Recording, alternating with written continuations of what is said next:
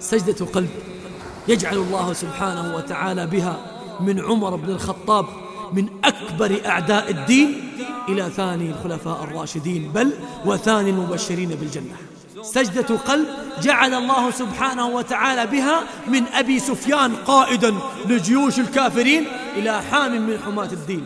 وها هو شيخنا العلامة بن عثيمين عليه رحمة الله حينما فسر قول الله عز وجل: فما لهم لا يؤمنون وإذا قرئ عليهم القرآن لا يسجدون. قال السجود هنا بمعنى الخضوع لله، وإن لم تسجد على الأرض لكن يسجد قلبك لله ذلا وخضوعا إذا سمعت آياته.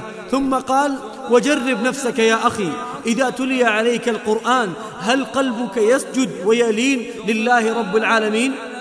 إن كان الأمر كذلك فأنت من المؤمنين الذين إذا تليت عليهم آيات ربهم زادتهم إيمانا، وإن لم يكن قلبك كذلك ففيك شبه من المشركين الذين إذا قرئ عليهم القرآن لا يسجدون ولا يتأثرون. ومن علامات الخضوع لله سبحانه وتعالى عند قراءتك للقرآن أن تحس بما تحس في قلبك، فهل نشعر بهذا في قلوبنا؟